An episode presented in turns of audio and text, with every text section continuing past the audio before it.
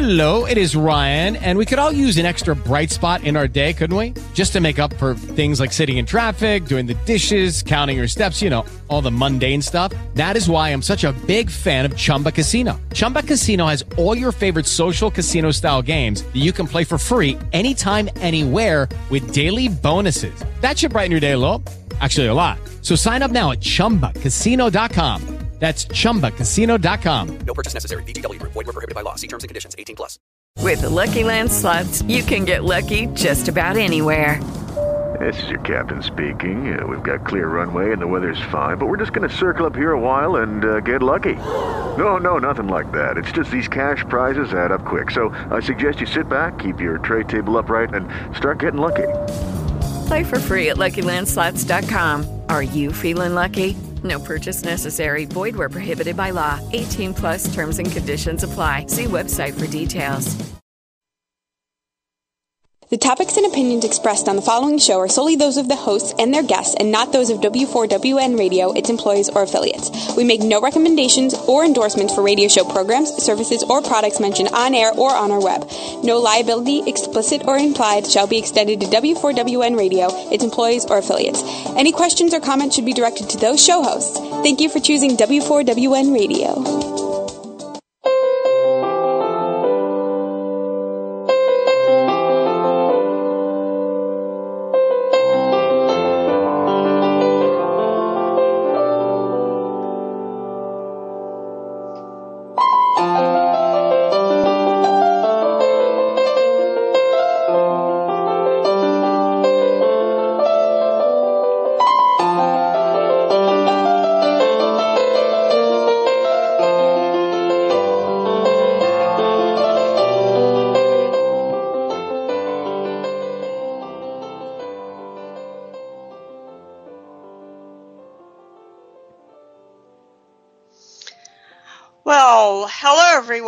This is Joni Aldrich, and I am your host today for Cancer SOS, starting another great week of wonderful and diverse and educational and informative shows. I'm just so excited to bring these shows to you. Um, always like to talk about new and innovative things, and that's what we're going to cover today on Cancer SOS. Um, you know, cancer treatment, um, having gone through it, uh, not myself personally, but as a co-survivor with both my mother and my husband, as most of you know, um, it's very difficult. It's and and through so many friends and the struggles and the things that they've gone through, um, you know, and and certainly the loss of dear friends and loved ones that many of us suffer from cancer and um, this horrible disease that and yes there are many many other diseases that are horrible as well. I don't mean to say that there aren't but um, cancer's a little different because it when it invades your life it invades your life for the rest of your life. And so um, and and the treatments can be very, very difficult. They can be, uh, you've always heard that sometimes the treatment is as bad as the cure or, or the disease itself. And so, you know, I, am really excited about our show today because um, we're going to talk about possibilities and real possibilities, things that are new and cutting edge that um, are likely coming up in the very near future that may help cancer patients in a way that is not as difficult um, and, and as body threatening as some of the treatments, obviously, that we have now. Um, so again, welcome to Cancer SOS and welcome to another week of great shows. Please keep the uh, chat room, keep coming into the chat room and let me know as we go through the show today. Um, if you have any questions, certainly for my guest, um, because we're going to try to break this down. It's some uh, interesting um, technological information and we're going to try to break it down so that everybody, including me, can understand it from the ground up. one of the things that I find fascinating about our topic today is it has to do with viruses. You know, when we when we think of a virus, especially this time of year, let's just face that, uh, we think of them as being you know bad things that we don't want to invade our life. And certainly with um, cancer patients we we've talked about a good bit. And as a matter of fact on on Thursday we're going to talk about neutropenia again and certainly the need to keep uh, viruses away from cancer patients. But but what if what if there was a way to leash those viruses into actually being a positive thing that could potentially actually be helpful in treating cancer patients. And that's what we're going to talk about today with my guest, Mr. Bradley Thompson. Um, Brad is the executive chairman, chief executive officer, and pres- president of Oncolytics Biotech. Um, he I'm going to let him talk a little bit about the uh, company itself, but certainly they are working towards, they work towards better and uh, drugs to treat cancer patients. So, um, welcome to the show, Brad. Oh, thank you very much. So tell us about your company and, uh, you know, just some general basics about it, um, you know, what you do there and um, how long you've been in business and uh, what your focus is. Okay, well, we're a, a small uh, Canadian headquarters, though we actually don't do very much in Canada. Almost all our uh, activities and, and most of our employees are in the U.S. and in Western Europe um, company looking at, at treating, coming up with a new therapy or new therapies to treat a variety of different um, specific indications in the, the cancer field.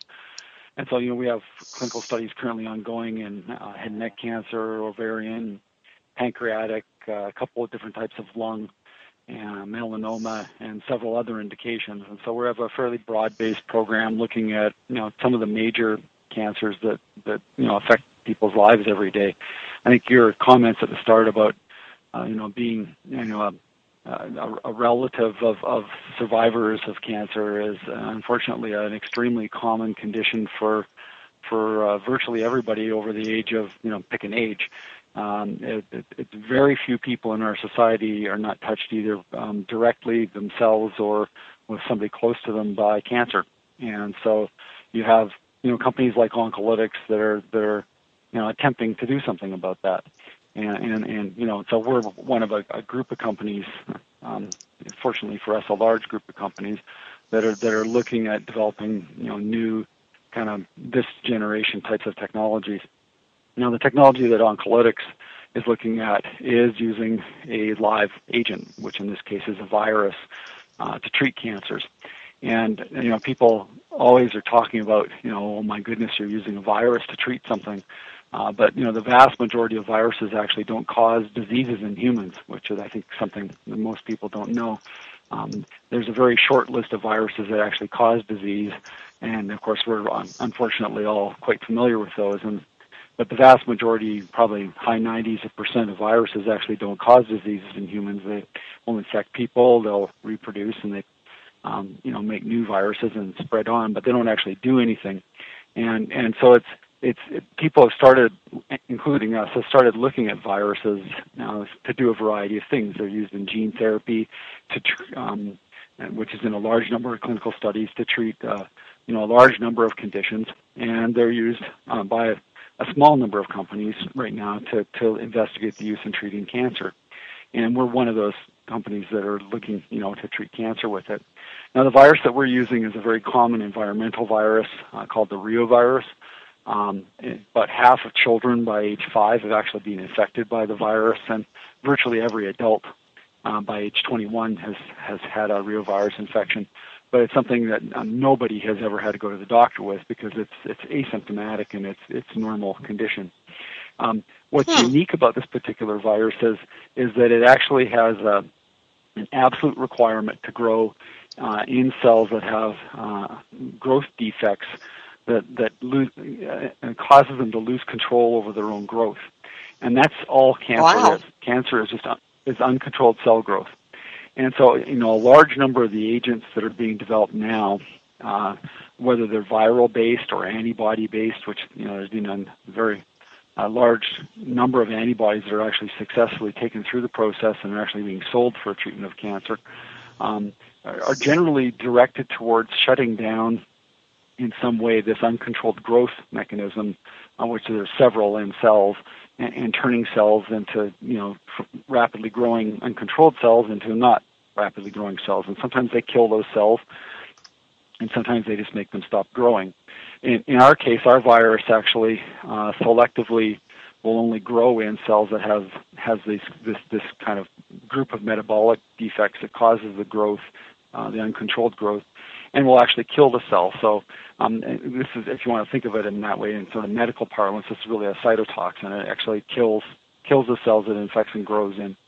And um, I think a unique feature is because it's a virus and it replicates, it actually produces more of itself. So you actually have a, a self-administering, Wow. or self-replicating drug right inside the tumor.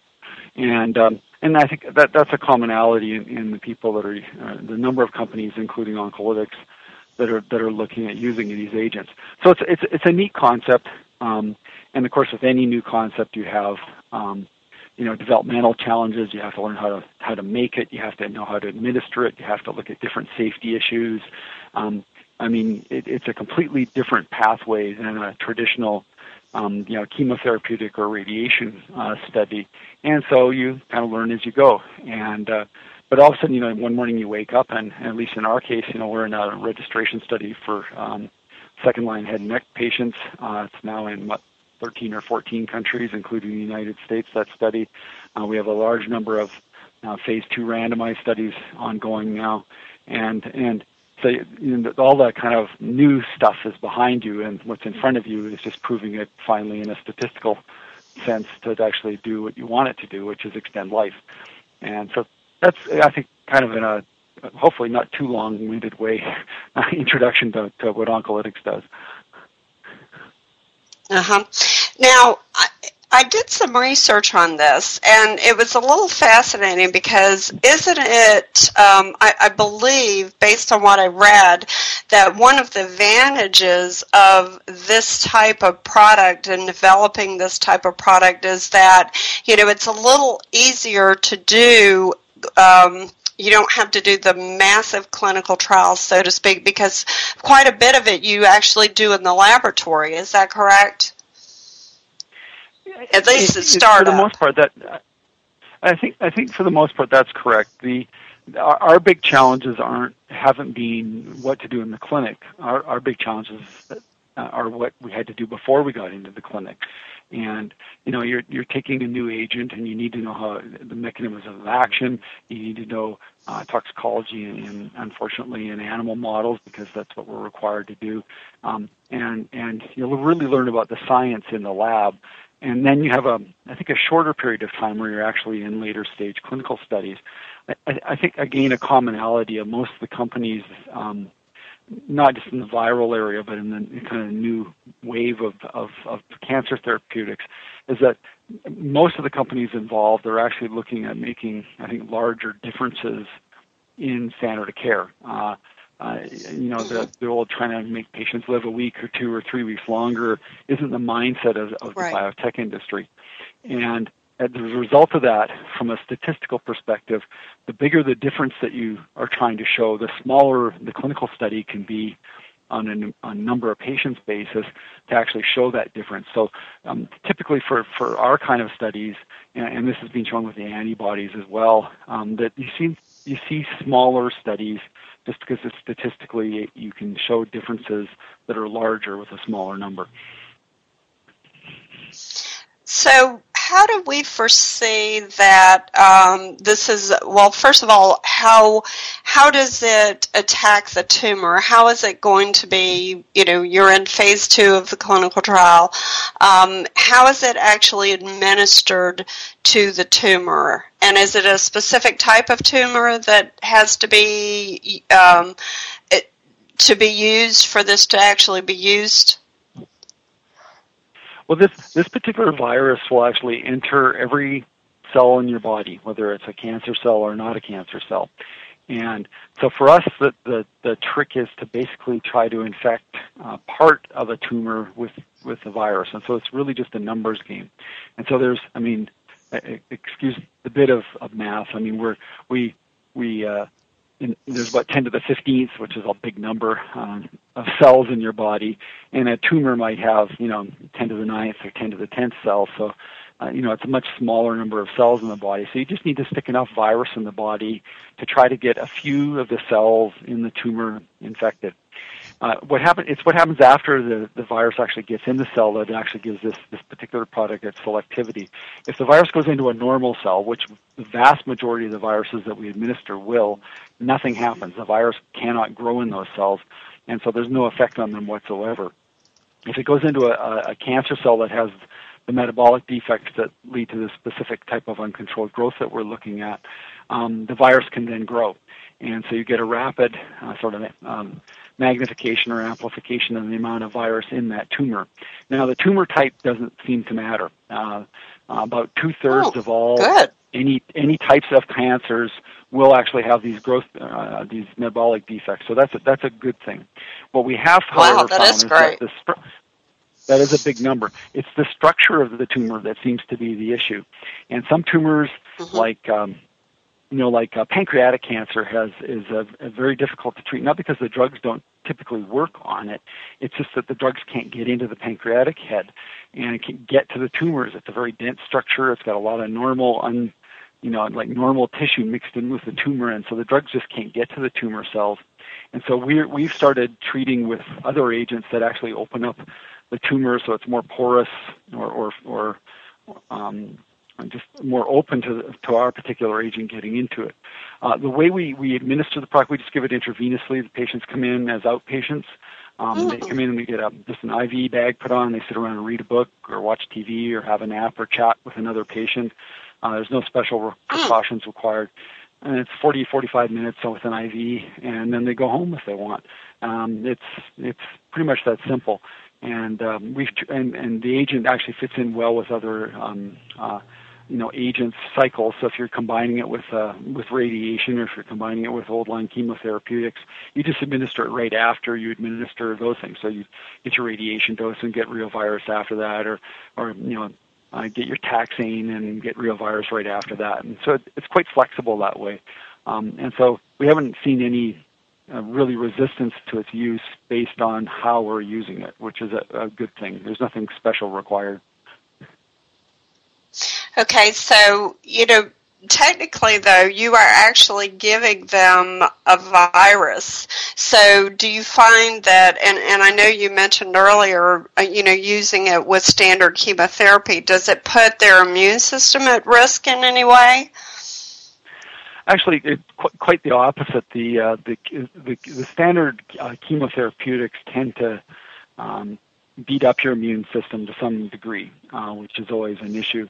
And uh, reovirus actually, um, I, I mean, it's, it's a, a member of a class of viruses that actually causes your immune system to kind of um, you know, differentiate and, and, and and kind of repopulate it. I mean, it actually will cause dendritic cell populations, uh, which are kind of the, the the basal cell populations that repopulate much of your immune system, and actually causes them to differentiate and repopulate. And so you actually tend to see patients. Um, uh, immune systems are actually better off if you're Hmm. taking, say, a taxane plus reovirus or a platinum-based drug and reovirus than it is just with the chemo by itself. So, um, and that's something we looked at very carefully. I mean, when, in the early days, we were always looking at, you know, what are the side effects of Rio? Does it make it things worse? Does it, you know, affect the immune system? And that we, you know, after a couple hundred patients, we started quitting looking at the immune system because we were just seeing it, it, the immune system's more robust than it would be without the virus around. So that was a nice That's amazing. surprise. Oh, no kidding. That that's amazing because you know, you as I said on the offset of the show, typically when you think about a virus, you think, "Oh my gosh, you don't want a virus anywhere within, you know, a mile of a cancer patient as a general rule." So, it actually helps to boost their immune system. That's yeah, I mean, I wouldn't uh, necessarily be treating patients just for that purpose alone, but uh, Right. it's certainly an, it's it's one of those nice side effects that you're not going to go, gee, I wish that wasn't around. It's a it's a really good side effect if you want to think of it that way. And and I think the other thing that really fascinates me is I had I, I really was under the impression that like so many chemotherapies and different types of treatments, you would actually have to inject it directly into the tumor. But basically, you're saying this is all administered by IV. Yeah. We, we, we our first three studies actually, were, yeah, our first three studies were directly injecting into the tumor because we just weren't sure how it w- it would work uh, intravenously. Um, but then we had a bunch of animal model data that would that supported us doing intravenous, and it's just so much more convenient. I mean, it's more convenient for the patient. I mean, a lot of tumors are in very odd places, and it's really a, a fairly complicated um, surgical technique, really, to to position um, stereotactically position a needle in, to get into the tumor properly. Uh, uh, now you can, I mean, basically anybody can run an IV line can administer reovirus. It's it's uh, it just makes it so much simpler and it's so much more convenient.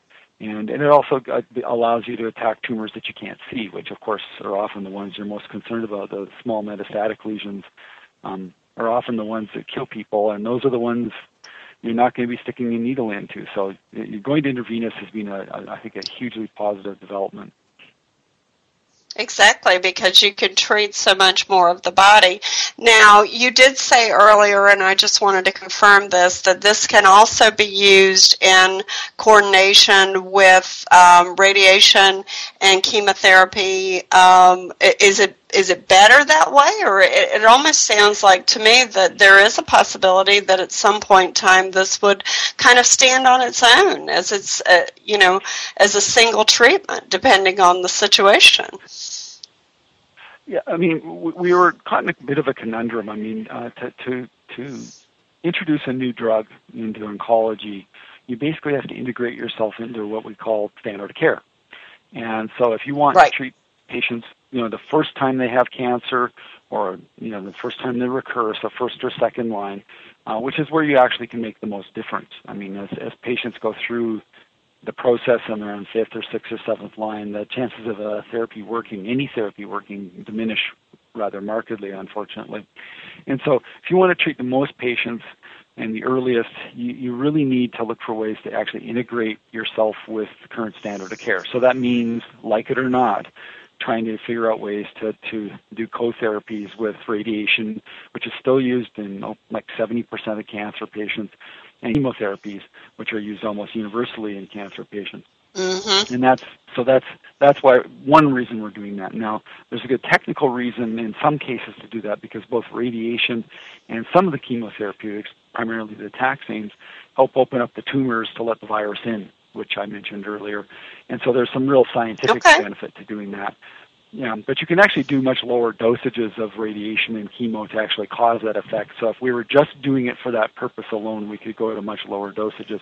Now we have done, uh, we did do one phase two monotherapy study in sarcoma patients, and and saw um, you know quite good effects. So I think in the end, uh, you I think you know once it's approved and once people have integrated into standard of care, you'll start seeing people use reovirus um, by itself or possibly in combination with the new biologics, which also have nice safety profiles.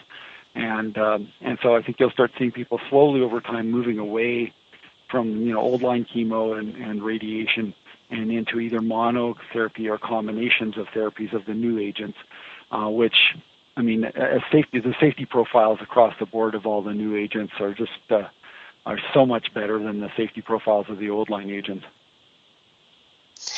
We had a great question from uh, one of our guests in the chat room, and I, I didn't even think of this. It's a great question. Is this virus a live virus or just viral DNA?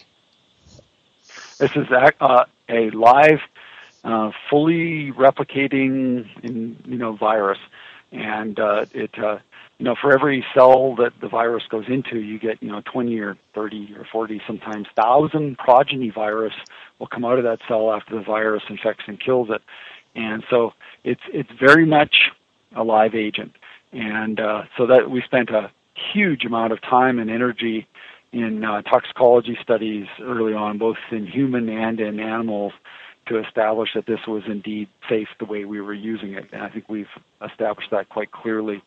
Um, but yeah, we always have a little asterisk after this. This is a live agent, and and uh, you know, so if somebody had uh, you know uh, um, you know bubble kid syndrome, you know, an absolute lack of an immune system, I don't think I'd be treating that particular patient with reovirus. But pretty much anybody else, uh, I think the safety profile is is is is quite good. I, the nice thing in this particular agent's case is that it's it's very close to you know what we call the wild type or what's out in the wild. And honestly um, um, it's in your municipal tap water already. Uh, it's in anything that's contaminated with uh, human sewage. Um, so it's it's already out in the environment um, very broadly based. And uh, and so it, it's not like we're introducing something that's already not there. It is already there well, if that's the case, then, um, and I guess I, uh, I, uh, we're going to take a short break in a few minutes, but if that's the case, then I, I guess it's the dosage that keeps that that thing that is coming through us um, from keeping us from getting cancer to begin with. I, I, I guess there's something really scientific well, yeah, about that that.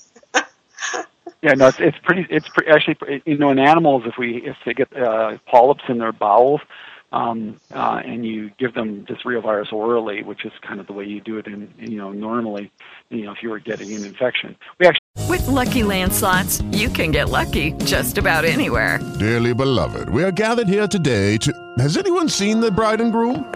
Sorry, sorry, we're here. We were getting lucky in the limo and we lost track of time. No, Lucky Land Casino with cash prizes that add up quicker than a guest registry. In that case, I pronounce you lucky. Play for free at LuckyLandSlots.com. Daily bonuses are waiting. No purchase necessary. Void were prohibited by law. 18 plus. Terms and conditions apply. See website for details. You can treat polyps, so there may be less polyps around because of Rio. I mean that that's quite possible. Um, the real issue, wow. I think, is that reovirus doesn't cross the gut barrier by itself. And so if you're ingesting it and it's just passing through your system and going out the other end, it doesn't have access to all the tumors in your body. It just can't get there. And the other issue is dosage. I mean, if, if you go out and drink a, a cup of, you know, municipal tap water, there might be 10 or 100 reovirus particles in there, and we're giving um, 30 billion particles a day for oh. five days in a row to patients. So it's dosage and just accessibility. Exactly, and you're doing it intravenously as opposed to just uh, you know passing through your system. Yeah, I wish I could give it as a pill, but that's the one limitation that we've just haven't figured out how to fix. It just doesn't get across the gut barrier. Well, give it some time. This is great. This is great. I'm, I'm glad to hear uh, about this. And um, so we're going to take a few minutes break. Uh, my guest is Mr. Brad Thompson, who is the uh, president of Oncolytics. Um, oh, Biotech, which is in Canada. He is the executive chairman and president, and uh, we're talking about the reovirus and the possibility of this virus being used in the future to help to kill at least some types of cancer, and it sounds very positive for a lot of different types. So when we get back, we'll talk more about the development and perhaps uh, look into the future and see how much more time it's going to take for uh, this to actually be used. Uh, well, obviously, it's in phase two clinical trials. We'll be back in just a few minutes.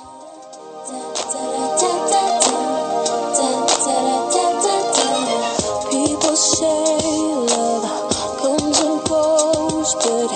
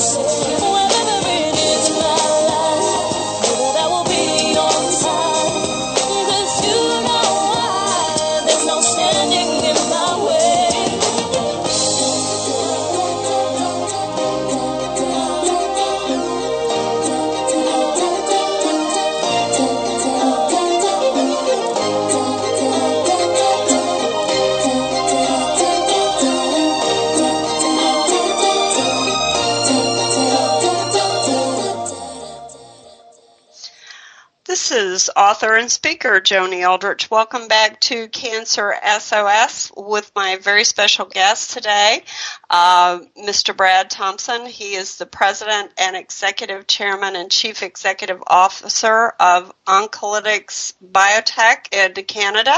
And we've been having a wonderful conversation about the reovirus. Now, your particular product, Brad, um, give me the brand or the your branding name on this again. Uh, the branded name is Real. Yeah, Reolysin is the branded name, and uh, of course they'll come up with some odd generic name that none of us can pronounce later. But the branded name is Reolysin. yeah, 14 syllables or something like that. Yeah, um, fascinating information. Uh, it's a virus that we have evidently all been exposed to.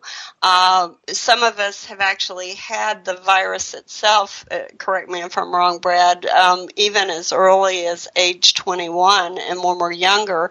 But um, and something that we probably get through our environment and through our water system and different things every day, just not for this particular purpose. And if I got this right, again, correct me if I'm wrong, the fascinating thing about it is that it grows, it likes to grow in a defective environment, which, if I'm understanding that, basically is why it would attack the cancer cells and not normal cells, correct, Brad?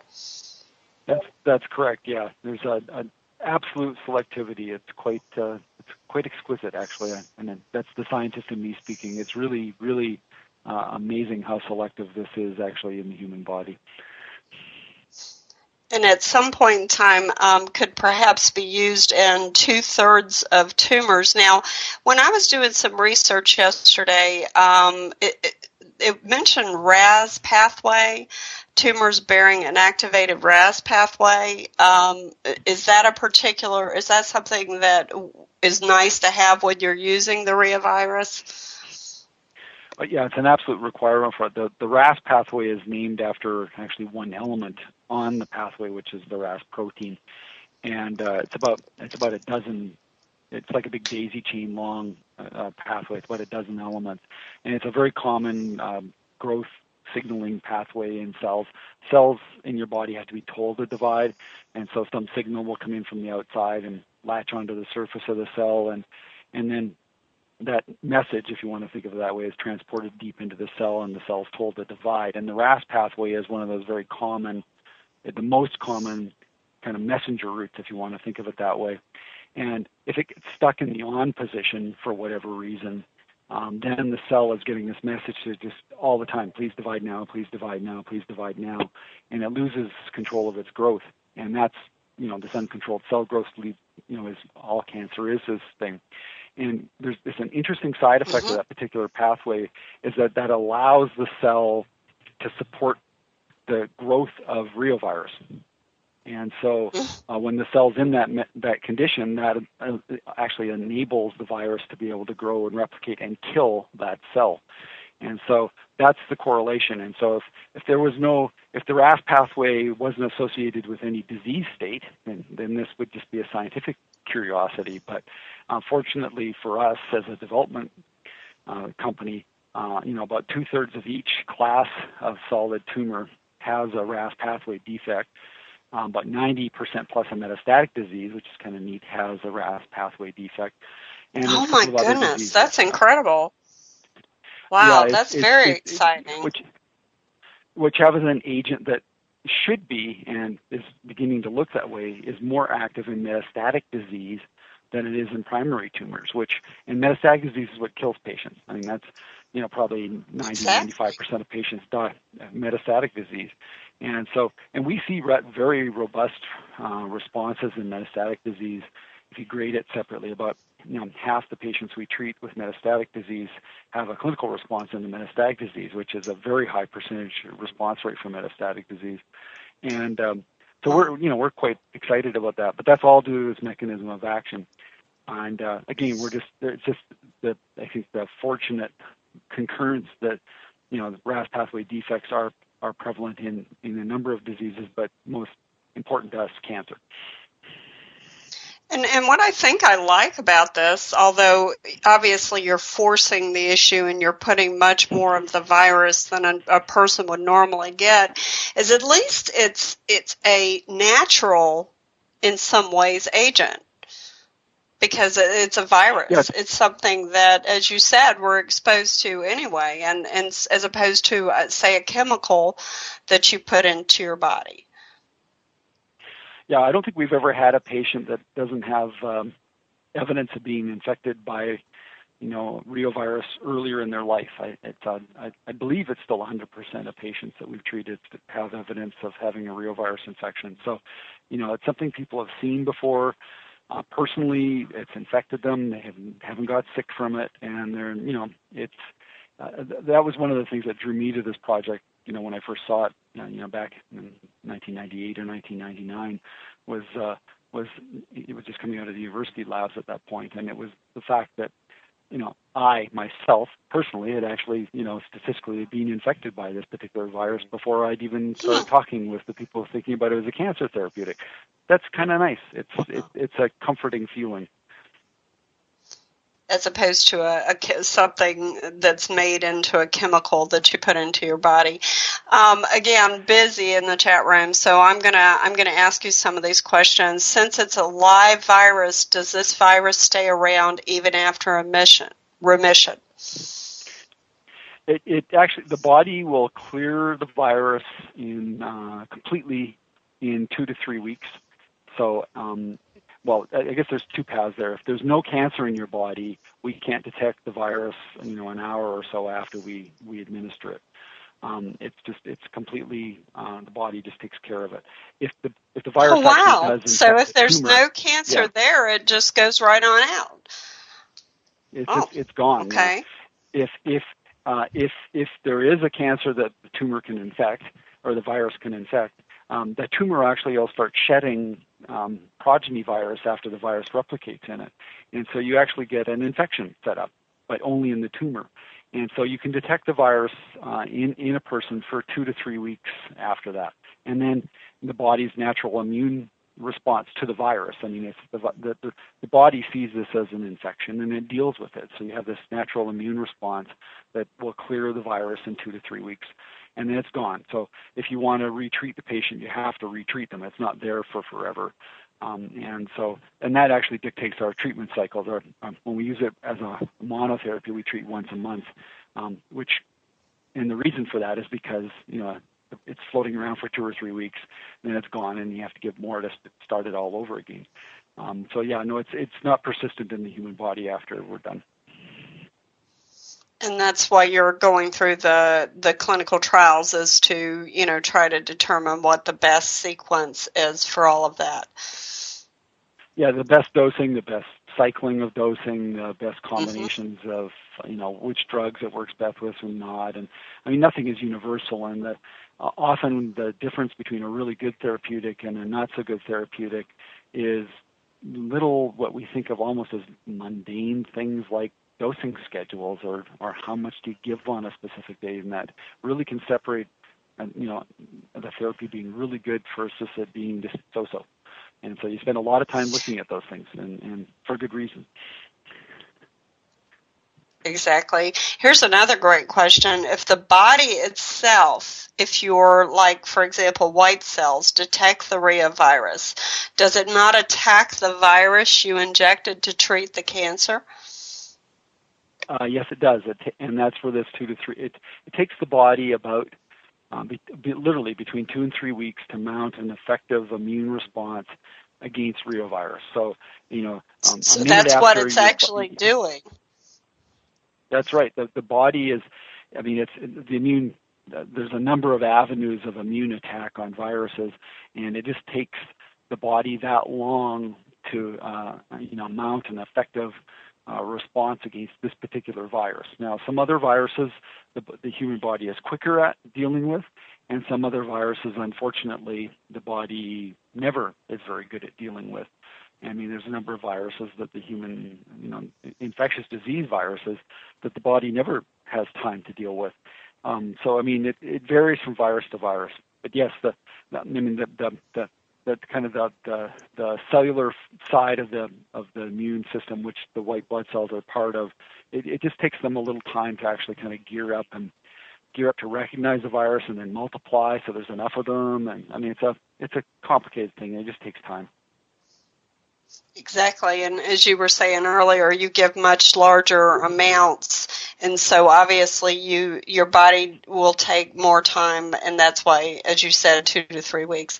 Um, does the uh, there was a question about um, is there a protein or marker in a metastatic condition that the virus attacks, or is it just cells? It's, it's just it's it's just cells, and it's the prevalence of this uh, RAS pathway thing we were talking about earlier. If you look at um, um, metastatic disease is, is very much um, more uh, similar to itself than primary tumors. Primary tumors are quite variable.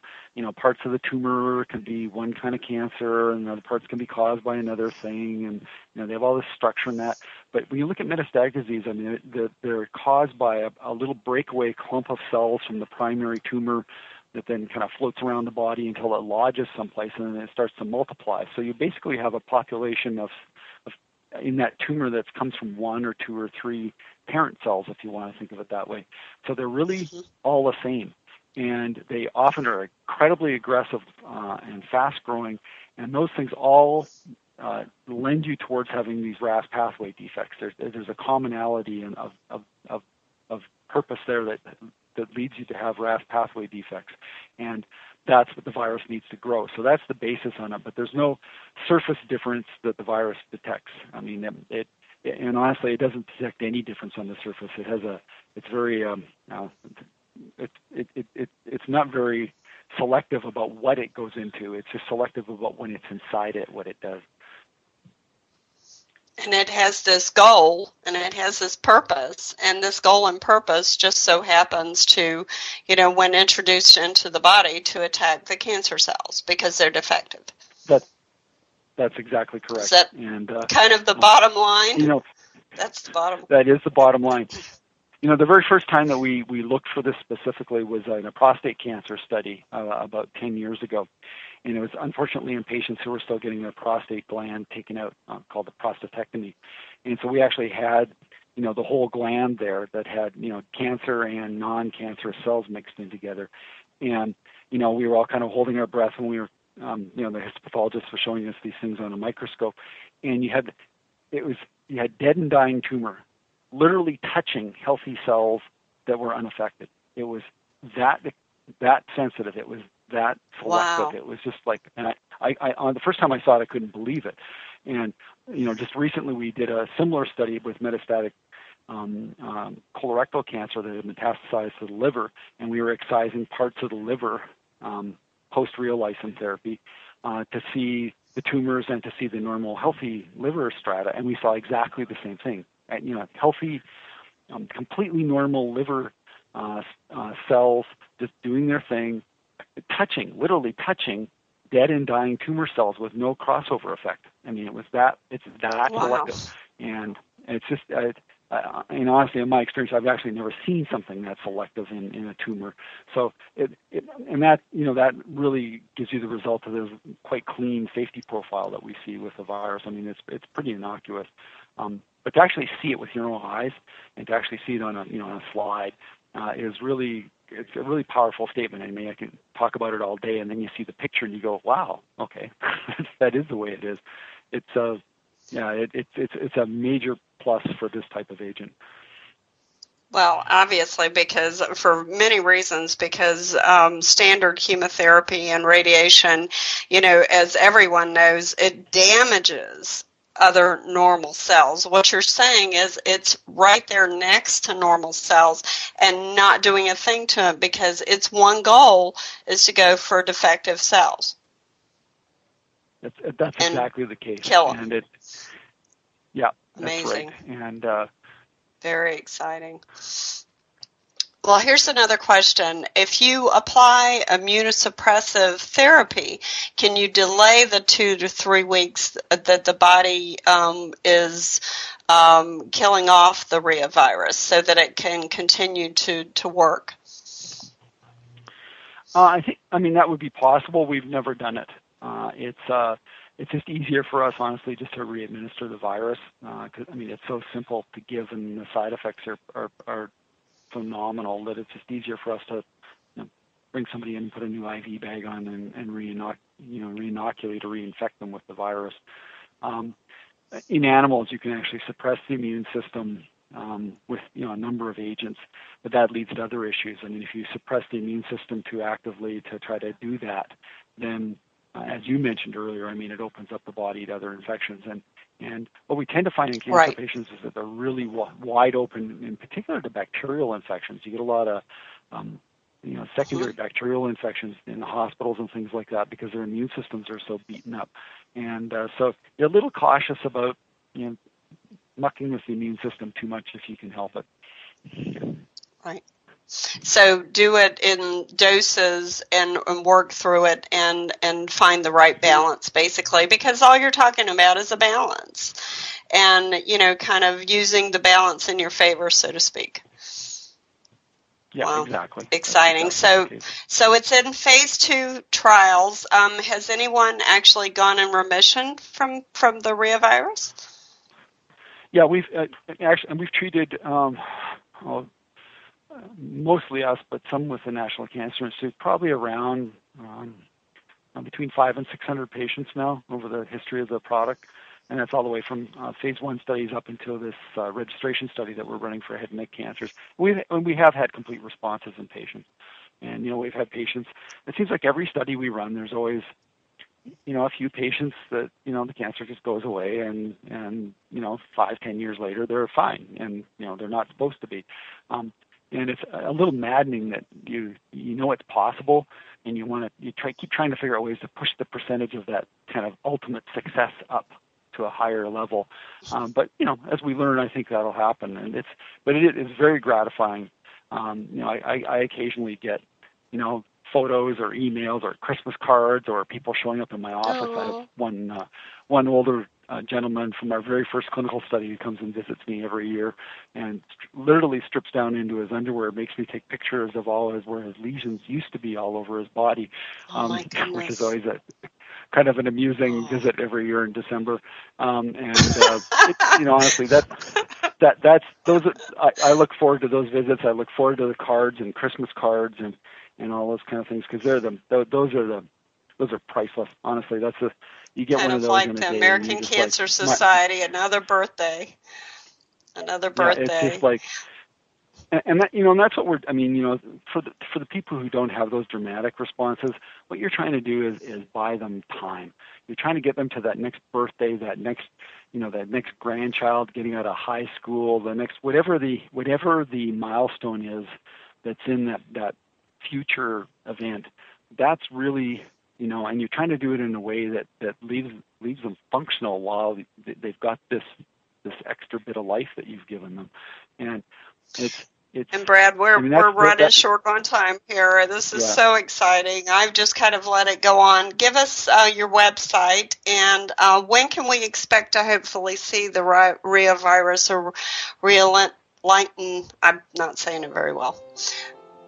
Yeah, Reolysin it's our, our head and neck study should be fully enrolled uh, uh, this year, and uh, then we'll apply for product approval assuming the study works out, and uh, then you know. Uh, you know, if, if if the regulatory agencies get through it and approve it, then you know this this could be approved next year. Uh, and if they take a little longer, it'd be the Wow. after that. And that's you know, and that's assuming assuming you know that the clinical study works. Um, and uh, and you know, in the follow-up studies and other indications, you know, you're looking at a year later than that for for you know for for other disease indications. Um, the uh, website is www.oncolyticsbiotech.com. And uh, so Thank you so much, that, Brad. They'll, they'll get it. Thank Uh, you, Brad. Thank you so much. Okay. Great. I'm Thank going to put it on the uh, chat room, Brad, and thanks again for being on the show. So wonderful. Um, this is Joni Aldrich, and I will talk to you tomorrow uh, for Diagnosis SOS.